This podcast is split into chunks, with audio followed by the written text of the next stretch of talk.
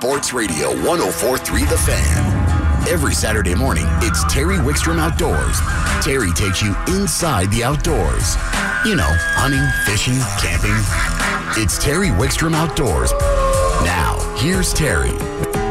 All right, we're back, and I'm going to give away some tickets to the International Sportsman's Exposition. The first two callers, they call 303 713 1043. 303 713 1043 and tell Karen the key phrase that's on Terry Wickstrom Outdoors on Facebook. Each of those callers will get two tickets to the International Sportsman's Exposition, and we'll have a few more to give away yet, so stay tuned. Right now, let's go to the phones. Somebody who will be appearing at ISE in very many uh, different capacities. And also, I'm sure he'll probably have a booth there, and he'll talk to us about a number of things going on. Mr. Nate Zelinsky. Good morning, Nate. Good morning, Terry. How are you today? I'm doing well, and I understand you're going to announce a new schedule for your ice fishing tournaments, but I don't know if you got to listen at all the last segment. I was out on Lon Hagler early in the week, and I made a post, and I was able to get out, but boy, Nate, it was sketchy ice, and we've had some warm weather. I just want people to really use caution.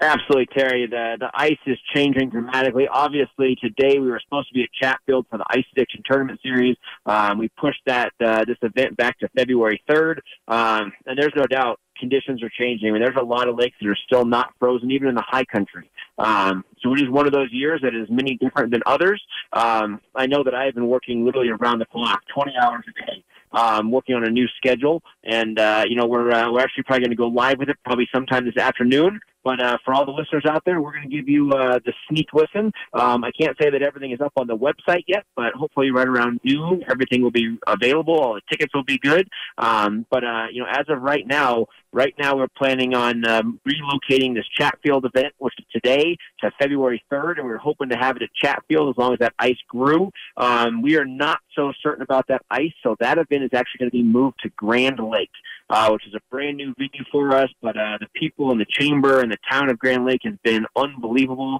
Uh, they welcome us with uh, kind of open arms. So the Chatfield event is actually going to be at Grand Lake. And then uh, the Boyd event for January 20th uh, Boyd right now does have ice. It's got, you know, four to five inches of ice, but we do not think that that's going to provide safe conditions for January 20th. Uh, so January 20th event scheduled for Boyd is actually going to be moving to 11 mile.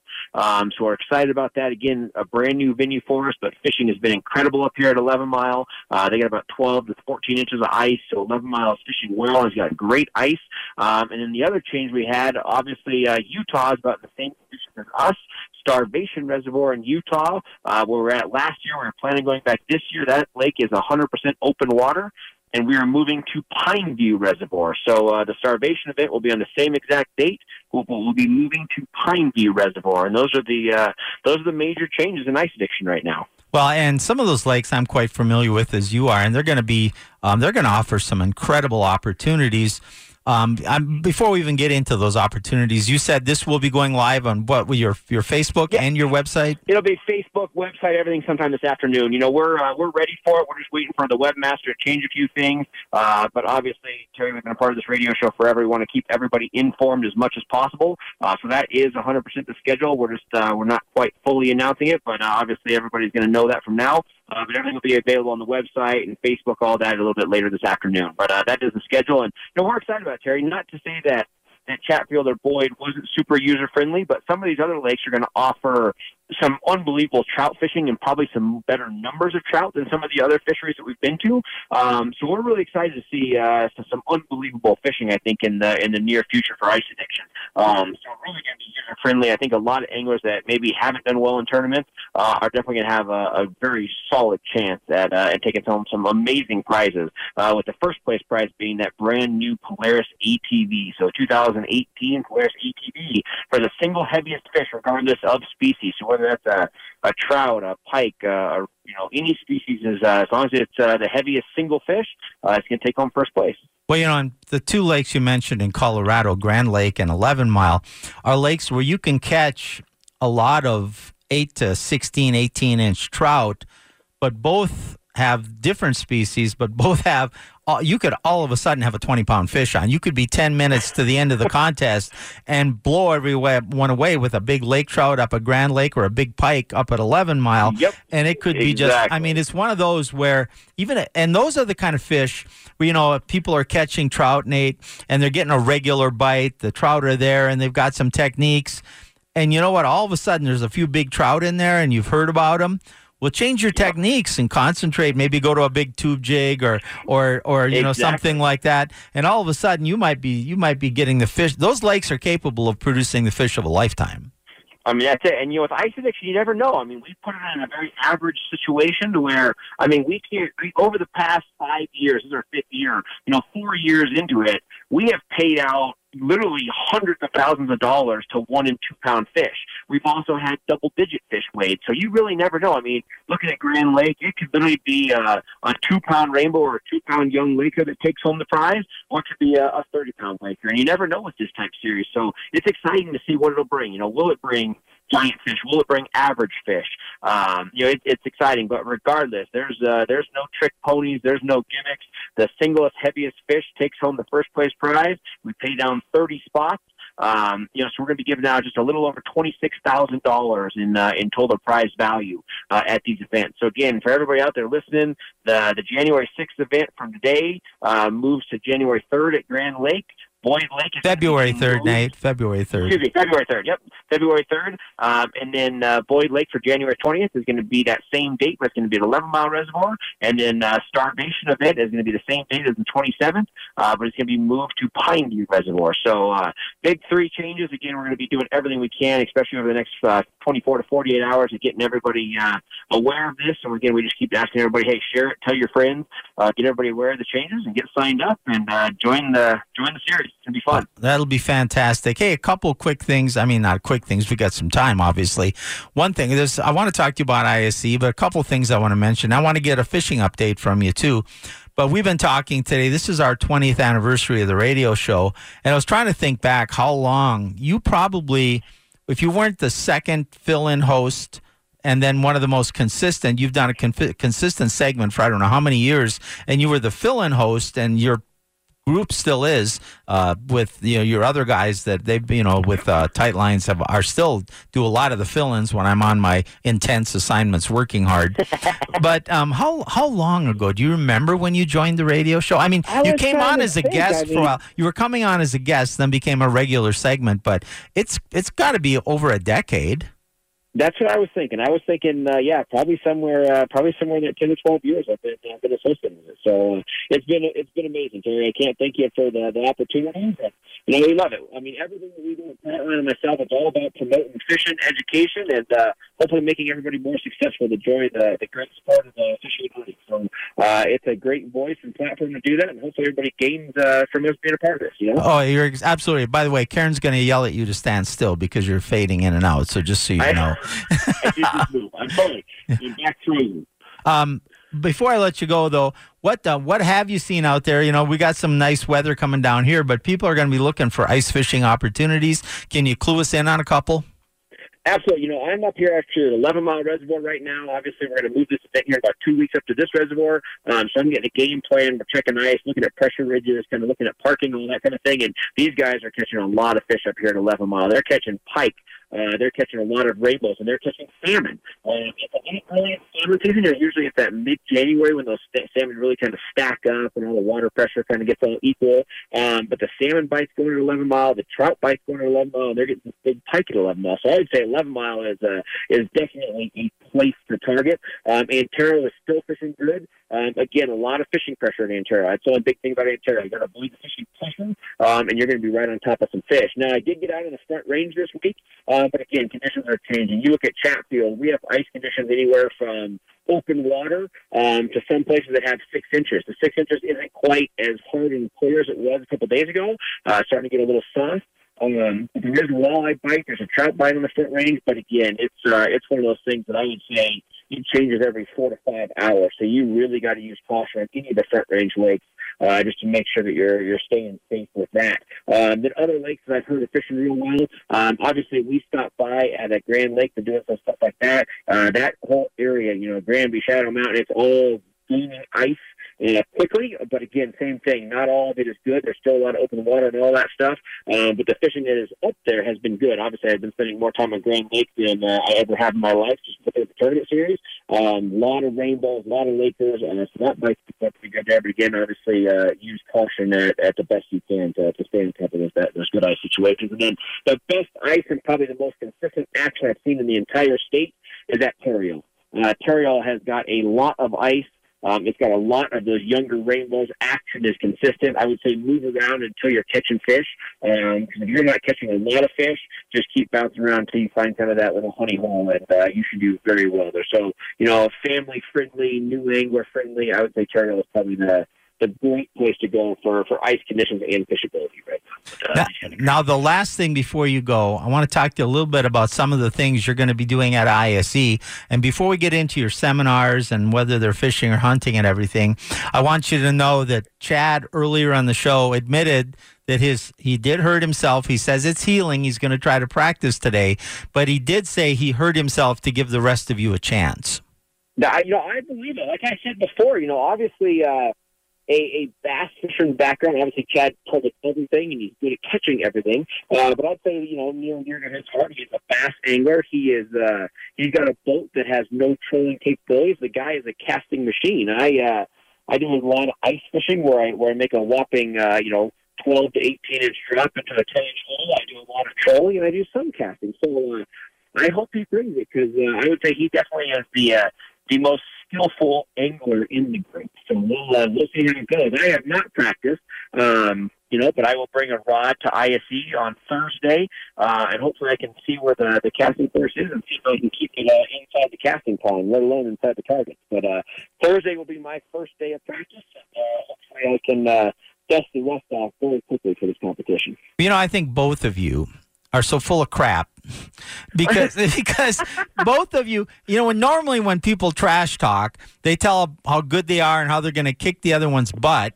But both of you, oh no, no, I just don't have a chance. Of course, there are, are other teams, and I should get them on and get their opinion too. There are you guys aren't the only teams, but oh yeah, but you know, so but I think I've never seen anybody downplay. You know, like it's just like giving up. I got a feeling it's going to be a little more intense than we think. Let's move well, on. I get so I have seminars at ISE, Terry. You run the tank. I I feel grateful at the end of the day when I can just cast all day in the tank. I mean, you're you're in the same boat as me, so I know that you can have sympathy. I don't, you know, you have the the bass fishing background. Everybody knows I have Matt Inslee. So people ask about bass fish, I say no, Matt Inslee. If uh, a guide trip comes in for bass, we push it to Matt Inslee. Matt Inslee is the bass side of Tightline Outdoors. Um, I don't do it. When I look at an accuracy cast, if I can get it in a, a 20 by 20 square, that's accurate enough for, for me, you know, other than when I'm trying to front end people with the walleye spot. Well, yeah, I've, I've seen that happen. Yeah, you can you can cast. You're a little more accurate than that when that's going on.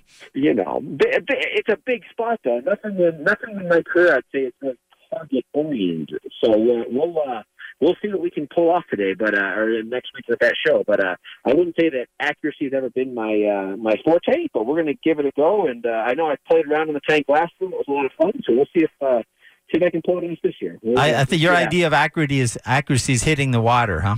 exactly. I mean, if I hit the water and it makes a twenty feet from my boat, I am happy. Hey, take take thirty seconds, a minute. Tell people what you're going to be doing at the show. Absolutely, Terry. You know, I got a booth at the show, so we got a big booth in here at the casting pond. Unfortunately, I do not know that booth number, but we will be there. Uh, we're going to be talking about guide trips, talk about uh, what possibly might be a, a, great year of fishing in some maybe drought conditions, low water conditions. We're really anticipating for that this year with lack of snow, uh, which we love. Those are probably our most excelling years of, the calendar in the last, you know, 18 years. This is our 18th year as Tightline Anglers. Um, so excited about that. But we're talking about fishing, uh, you know, guide trips, all the fishing updates for the year. We're talking about ice addictions. We have the booth. Um, I'll be doing fishing seminars on the tank. I'll be doing panel discussions uh, and a couple other things at the tank. I'll also be doing hunting uh, discussions in the seminar hall for hunting and as well as the casting competition. So uh, I've got a busy schedule. I'm hoping to grab that schedule off the website and get it posted on Facebook for everybody. But uh, I will be doing something uh, about 24 7 there at the show. I think Thursday is my most relaxed day because I'm uh, supposed to be at the the uh, Archery Trade Association show uh, Wednesday, Thursday, but uh, Friday, Saturday, Sunday at ISE, it'll be jam packed with uh, seminars and events. That's for sure. All right, Mr. Zelinsky, thank you so much for joining us today. We will see you uh, next week at the ISE show. Absolutely. We'll see you there. All right. Thank you, Nate. Terry Wickstrom Outdoors is brought to you in part by Sun Power Sports, Colorado's largest ATV and motorcycle dealer. Terry Wickstrom Outdoors is brought to you in part by Sun Power Sports, Colorado's largest ATV and motorcycle dealer. We're going to go right to the phones now. And uh, joining us from Endure Survival is Nick Clement. Good morning, Nick. Hey, Terry, how are you? I'm doing well, and I really appreciate you coming on. This is something that we used to do on a regular basis on the show, and we've kind of gotten away from it. Uh, programming seems to cycle through here. It's kind of, I'm going to say, outdoor comfort slash survival, leaning more towards the survival side, but it starts with dressing and preparing to be comfortable as you go out. But before we even get started, tell people what your company is really quickly. Yeah, thank you. Uh, my company is called Endure Survival Kits. That's E N D U R E, um, kind of like endurance. And basically, we are, you know, we built Endure to extend proper wilderness safety. There's a lot of hoopla out there, a lot of um, survival is portrayed as strictly military survival or bushcraft uh, survival, which just isn't practical for the everyday user like you and me. So that's why we created Endure Survival Kits to give that practical knowledge and the gear to go along with it. Well, when you talk about the TV shows, not only is some of what they show not practical for the everyday person out there, really isn't very practical for them either when you and I get into it. We'll talk more about that as we go. One of my favorite things, though, and we'll talk more about this later, is so when I see a, a newspaper or a television article that says John Jones was lost in the wilderness for three days and he survived by eating grasshoppers. Well, if John Jones didn't eat the grasshoppers, he probably would have been in better shape for those three days. But that's, that's because people just the my biggest uh, thing is that uh, people just they get so many misnomers about what makes them comfortable what helps them survive if they do get lost or injured in the wilderness and that's why i wanted to get you on to tap your expertise to talk about these things but let's let's talk first of all about uh, people getting ready to go outdoors. Colorado now, we're in the middle of winter right now, although the weather has been all over the place. What do you see is the the things that people need to do or they don't do or should do as they're just getting ready, whether they're going hiking, snowshoeing, ice fishing, cross country skiing, whether they're going ATVing or snowmobiling, or they're going to be out there and there's a chance they could get lost or even injured. What do they need to do just to make sure they're going to have a comfortable, safe outing in the beginning? Yeah, um, I mean, I would say the first thing is simply defining survival, really, you know, understanding that, you know, it's all about the ability and the skills that we can acquire before we go out into the backcountry. Um, you know, the desire, you know, we think we have all the desire in the world, but in reality, the environment can really overwhelm you if you are not prepared. Uh, in Colorado, we have, you know, a lot of uh, threats that we, you know, can potentially expose ourselves to when we go outdoors. Lightning, uh, weather, elevation is a threat. Um, so there's many things that some simple research, uh, talking to people, and acquiring some knowledge can really help you turn a you know life-threatening incident or a potentially life-threatening incident into simply an inconvenience.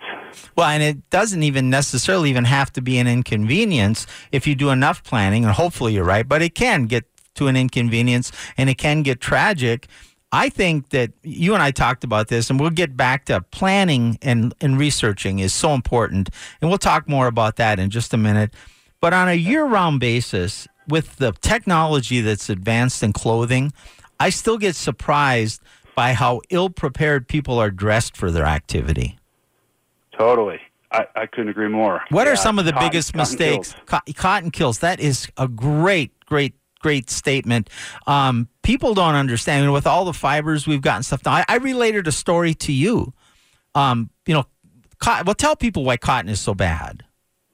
So cotton is bad because it doesn't, um, you know, wick away the the moisture off your body like a synthetic uh, material does. You know, cotton absorbs the the moisture and it keeps it on your body. So if you find yourself um, you know, in a situation where you're getting cold, you're stuck outside, and you have wet cotton on you, it can really um, lead to hypothermia, uh, you know, a lot quicker than a synthetic. Well, and not only in winter conditions, but most hypothermia sets in at around 50, 60 degrees. I see people go hiking in trails in the mountains and they it's 65 degrees. They don't realize they're hiking up to more a higher elevation. A storm can come and drop that down to 50 degrees like that, and they have a cotton T-shirt and a windbreaker on. And boy, you can get in trouble in a hurry, can't you? Oh, definitely, definitely. I mean, the the weather can change in a heartbeat. Um, so yeah, cotton. I I just I don't even bring any cotton on any of my trips. Um, and I know you have your story about the the cotton um, the boxer briefs, which is a really good example of um, you know something you can overlook. Yeah, well, I'll tell people. Karen and I, my wife and producer, we go up to Rocky Mountain National Park snowshoeing occasionally. And one day it was probably 45 degrees down here and sunny. And we, we said, let's go up, get some exercise. You know, it'll be cool up there. And obviously, the outdoors is my livelihood. I have all the the synthetic clothing. I have the layers. I have the shells. I have the fleeces. I have everything so I can dress appropriately. We're only going to run up for an hour or two, do a quick hike, and then get back to the car. I put everything on that I normally would wear snowshoeing, except I left my cotton briefs on. Okay, we went. We went to a short. Uh, we parked at one of the major parking lots. We went to a um, just a short hike uh, snowshoeing up by the Sprague Lake area, but we weren't at Sprague Lake, but up in that area. We got out to the road maybe a half a mile from the car, took our snowshoes off, and we're walking back to the car. Those briefs, because I was sweating when I was snowshoeing, were soaked. I got so cold that when I got to the car, which was only a half a mile away, hypothermia was setting in. I was shaking so bad I had trouble opening the door to the car. That's how quickly it can happen. It's unbelievable. And you're right, cotton, you know, cotton sweatshirts, cotton t-shirts, get synthetics, get fleece, get wool is a great thing. But now let's say you're dressed properly. You've got the clothing. We've covered the clothing and the shells several times on the show. But now I'm getting ready to go. What about the planning stage? Tell me what do I do I do I I have to research what do I do to get ready and prepare now that I'm getting ready to go up? What should I look at taking with me in case something happens and what should I do to make sure I've researched and planned my trip?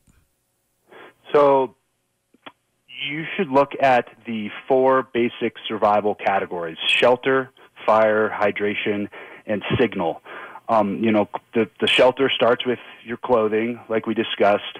Um, but there are um, real easy ways to shelter yourself. You know, there's a lot of um, bushcraft shelter building.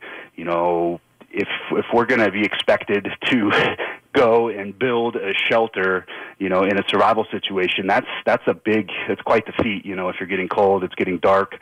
Um, last thing you want to do is spend a bunch of time building one of these elaborate shelters.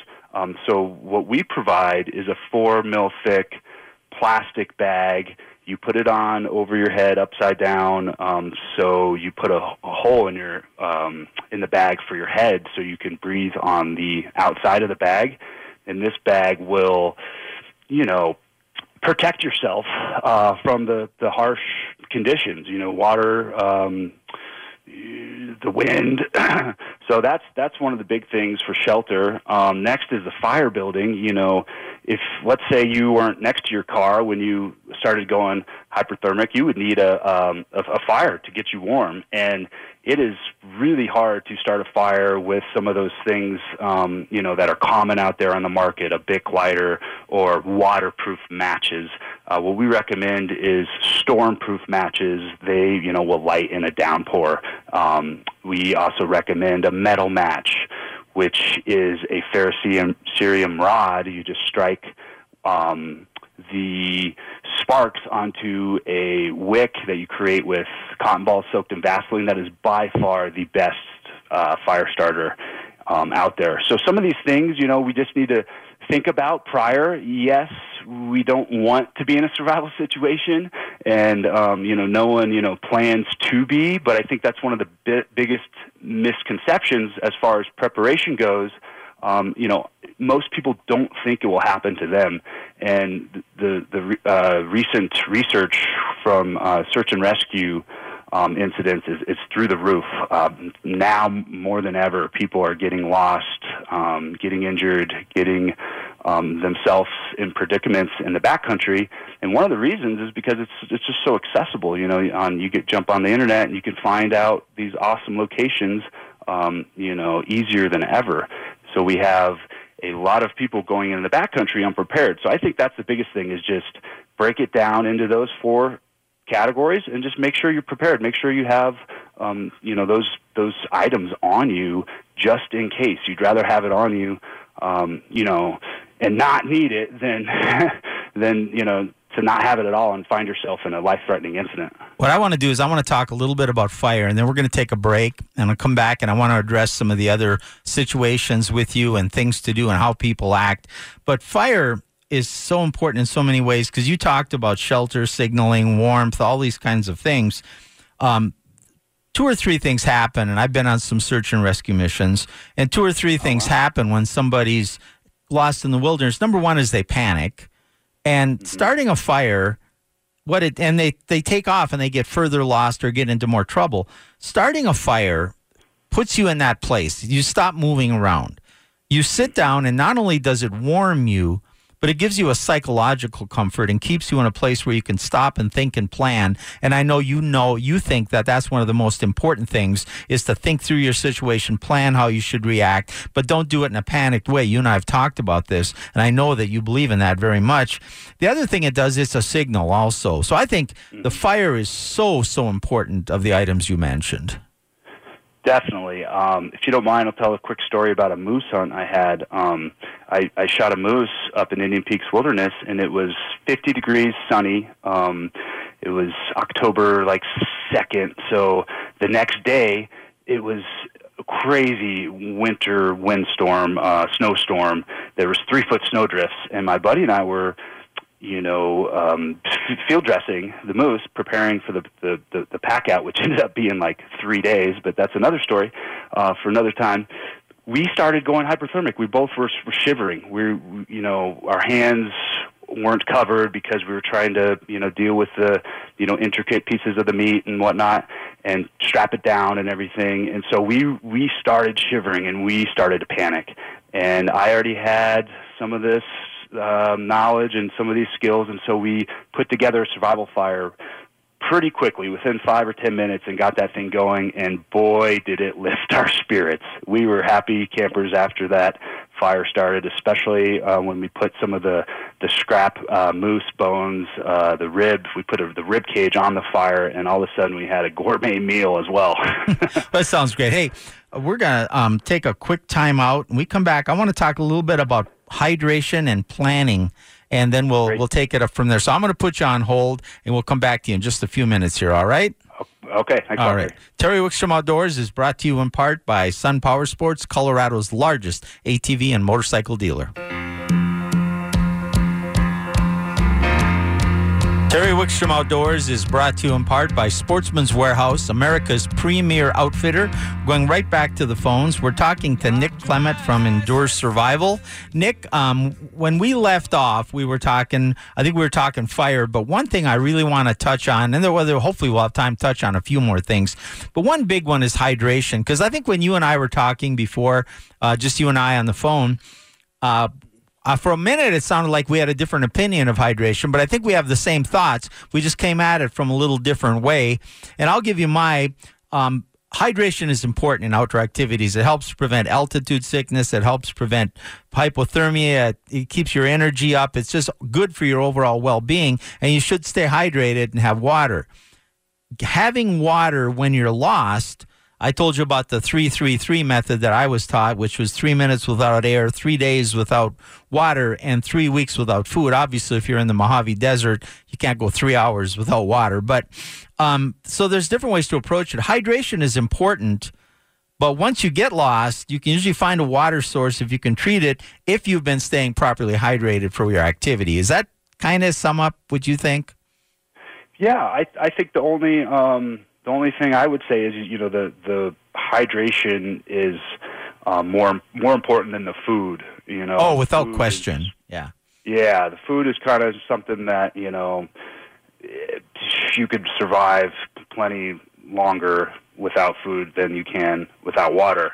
So yeah, the the, the water uh, you know solution is super important. What we recommend is the Katadyn MP1 tablets. They're chlorine dioxide tablets, and they you know are just great tablets to you know kill 99.999% of all bacteria. It may even be more than that. Um, they're the only EPA approved, you know, water tabs for, for water purification. So they're the same tabs that, you know, FEMA uses in disaster relief. So these tabs you can throw in cloudy water and you'll have, you know, fine drinking water. Um, and then you need something to put them in. What we provide is, or we sell, is a uh, platypus um, collapsible water bottle, just a two liter water water bottle. So you have everything you need in your pack to, you know, be hydrated in case you find yourself way off with no water. It's super important. Well, over a long period of time, too, it's going to help you. And certainly, you may survive without water, but other conditions can overcome you because you aren't properly hydrated. So, water is very important. I'm glad you touched on the food because before we move on, I want to talk to planning and getting ready and what you do if you're lost. Um, and that's uh, the food thing is most people could go days and days. I kidded before about eating the grasshoppers. If you're out there long enough where you're going to have to eat bugs to survive, you better hope you're not in severe conditions because they better find you before that. Because the average person can go days or weeks without food, without I mean, without starving to death. Not that won't affect affect your how you feel or could, but it's really not a critical piece. I I see people put power bars in their backpack in case they get lost. Well, they eat them in the first hour because they taste good. So they never have them with where they might help them with energy. But you're right about the food. I want to move on to maybe the planning and what to do if you get in trouble. You and I talked about, you talked earlier about doing research about where you're going and making a plan. A couple things I want to get your comments on. One is, one mantra that I've always preached, and having been on search and rescue missions for lost people, is tell make sure somebody knows the general area you're going to be in and if you change that area let somebody know so the researchers know where to look to start with and second look at a map like you said before you go but then take a map and a compass with you i don't care what else you have what are your thoughts on those Yeah, definitely. The map and compass is critical. It's the common denominator that should be in every hiker, hunter, fisherman's pack. Um, because you can't rely on your your your cell phone um, to, you know, what if you step on it, or what if it breaks, it gets wet, and it's not working. Uh, GPS as well. You know, anything electronic can um, break, you know, or, or or not work. So the map and compass is huge. Uh, we recommend people to take a you know out, uh, or- orienteering class to to get proficient at the map and compass for sure. That is super important because if you if you find yourself lost, I think the biggest problem is it's not about you don't know where you are, but you don't know where the truck is is in relation to you. So the best thing to do is to stop, sit, think, observe, and plan. So you want to stop to control that panic that we talked about. You want to sit down 30 minutes, let the adrenaline subside. You want to drink water. You need to think about your threats.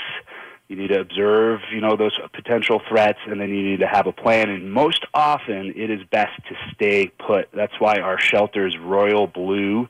Um, it is the best color to be seen far distances. A lot of people think uh, hunter's orange is the best. Well, hunter's orange tends to blend in to some of the fall colors and some other browns and oranges that are out there year round. Uh, the royal blue is the color of the Endure instant shel- shelter that we sell. So it acts as a ground to air signal, ground to ground signal. Um, so yeah, definitely some things to think about. Now, I'll make a couple comments, and I want to tell us about your kit and how people can get them. And I couldn't agree with you more about the stop, you know, think, observe, plan. Having been on rescues for lost people, the worst thing we hated to find was where you've been. If you move around and don't have a plan and don't know where you're moving to, you can really frustrate. And then your signal is inconsistent because you're signaling um, or you're trying to get a hold of people. You maybe had a fire, now you're away from it. Maybe you were spotted from the air, and now you're not near that fire. Unless you absolutely are confident that you know what you're headed into, don't move around and uh, that that's so so important. That's why starting that fire, even in good conditions, psychologically, you know, I mean, think about if you're in a dry fire starting area where it might be a danger. But but uh, but what you said about just stopping, thinking, and having a proper kit with you that has what you need to survive will give you that comfort to not panic. So tell us real quick, what does what do you guys provide? What's in your kits? So our basic kits provide those four uh, categories I went over: shelter, fire, hydration, signal. The shelter's the four mil thick plastic. Uh, heavy duty bag. The fire, um, the, the basic kit includes a stormproof match by UCO Company. And the next step up, the comprehensive kit, we include uh, the Endure metal match kit, which comes with that super lightweight metal match, and then the um, cotton balls soaked in Vaseline. And then for hydration, we provide the Katadyn MP1 tablets, 30 pack of those tabs, and then the Platypus uh, collapsible water bottle, so you always have that hydration solution. And then for signal, it's a whistle. Sound is one of the best ways to get search and rescue crew dialed in to exactly where you're at. Uh, we have a whistle for life. It is the most efficient and effective whistle on the market. Um, we also have uh, trail tape, which is real simple, just to mark your your camp or wherever you're lost. You go around in a circle, marking um, you know trees or, or areas around you, so you can kind of build this circle around you. So if search and rescue is looking for you, they can come and dial in right to you. And then the other big piece is the signal mirror.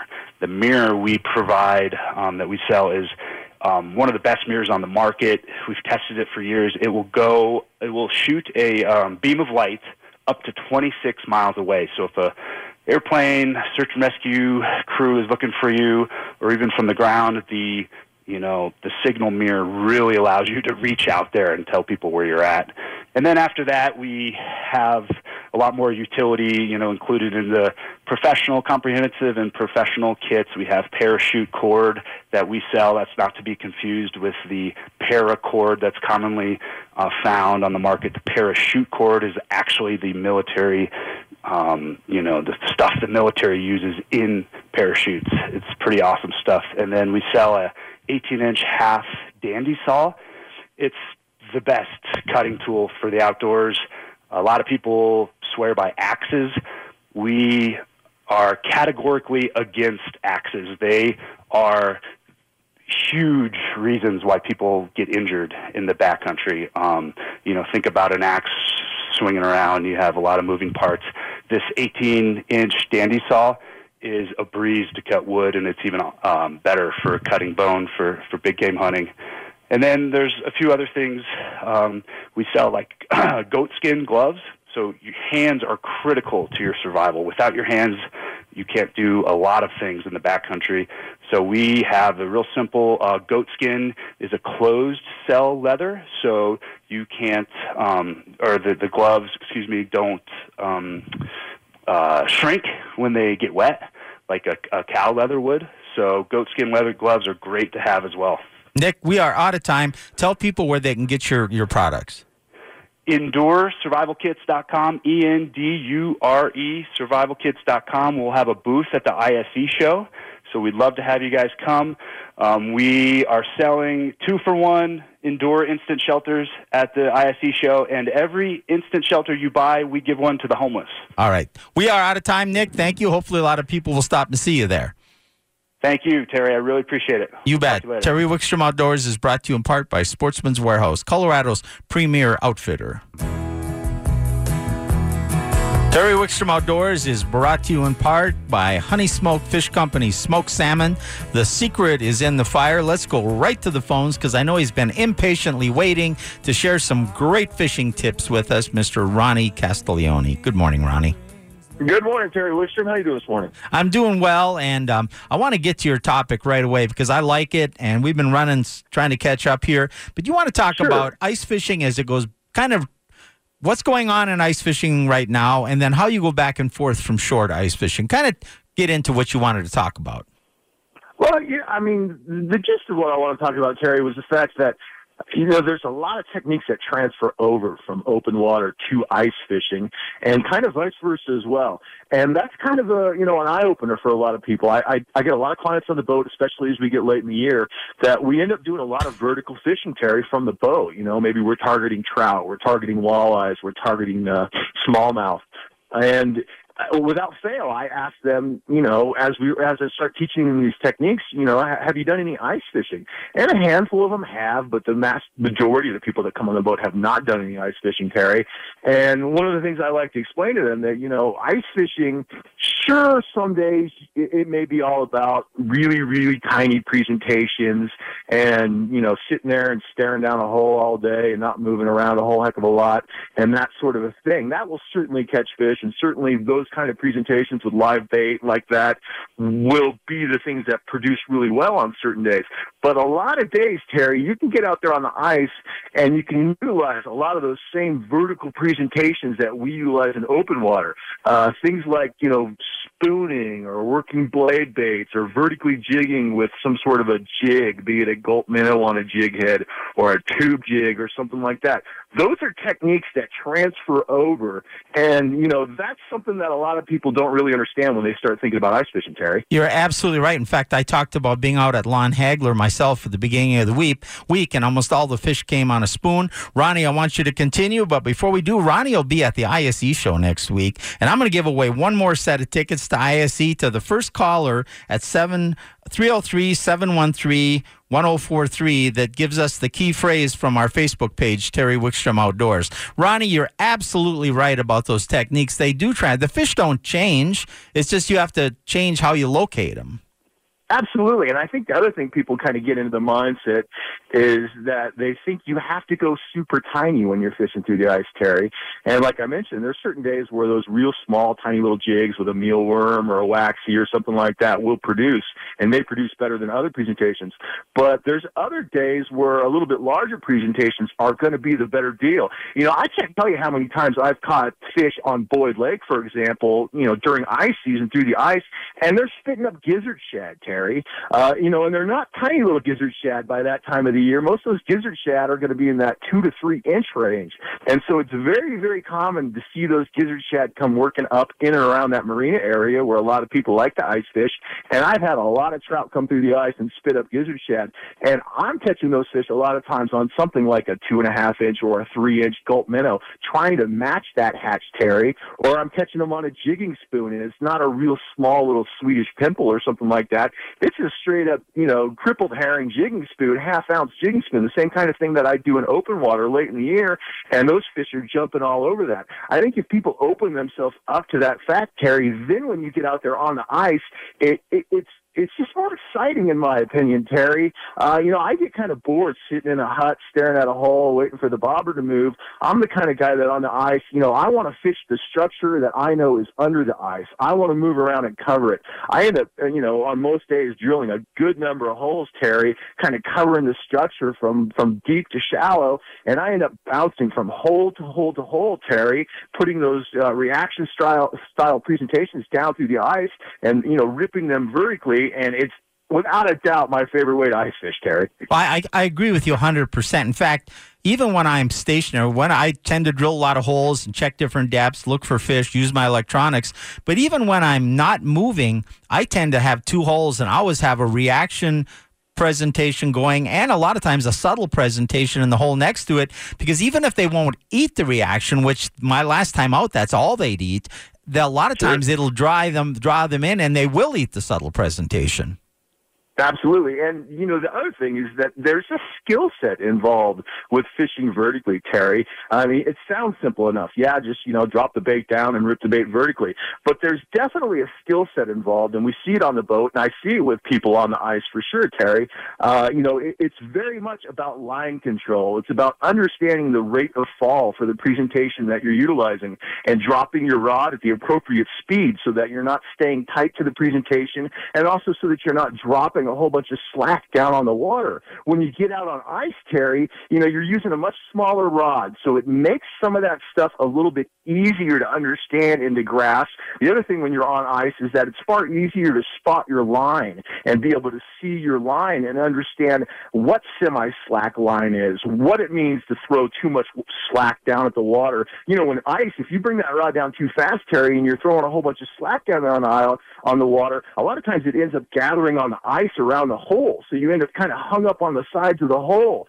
That's what you have to avoid. So you get really good getting out there ice fishing. You start to understand rate of fall. You start to understand line control. The other big key a lot of times, let's say you're utilizing electronics out there on the ice, depth control is very, very important. You know, you don't want to be below those returns you're seeing. You want to be able to, you know, reel that presentation up real fast to get it up and above those fish or right at the level of those fish. That's the same thing you got to do in open water, Terry, when you're utilizing your electronics and you're fishing, fishing vertically. So, you know, the technique the things, they really play into each other. And uh, without a doubt, the guy that does do some ice fishing is going to be a far better vertical angler when he gets out into open water. And the guy that does a lot of vertical fishing in open water is going to be an excellent ice angler as well, Terry. So the techniques really cross over. I couldn't agree more, Ronnie. And we're out of time, but people can see you next week. You're going to be at the ISE show. Um, come by the tank. Um, I believe you're there Friday and Saturday. Is that right? Yeah, Friday I'll be the first one on at, at 12 o'clock, and then on Saturday I'm going to be on at 5:30, and it's going to be a good presentation. We're going to cover a whole bunch of different baits and kind of go over really, you know, the, the baits that I do the most damage on year in and year out for a variety of species. Terry. All right, Ronnie, thank you so much. We will see you at the show next week. All right. Have a good one, Terry. All right. That's Ronnie Castiglione. Always a great resource. Uh, wish we'd had more time for Ronnie today. We'll get him on in a couple weeks. We'll go get a longer segment with him. But uh, this is going to wrap it up. We're going to wrap it up for today. This is the first show in our anniversary year of 20 years on the air. We started in 1998. Remember to follow us on Facebook at Terry Wickstrom Outdoors. We're going to be doing a lot of giveaways, and a lot of the keys you're going to have to winning those giveaways are going to be on our Facebook page at Terry Wickstrom Outdoors. Want to say thanks to Kyle, thanks to Karen. Uh, Karen kept me on the air all these years. I don't know how she did that, but she's managed to do it. Anyway, thank you for listening. Join us every Saturday from 9 to 11 on 104.3 The Fan. We'll let the Eagles take us to the top top of the hour.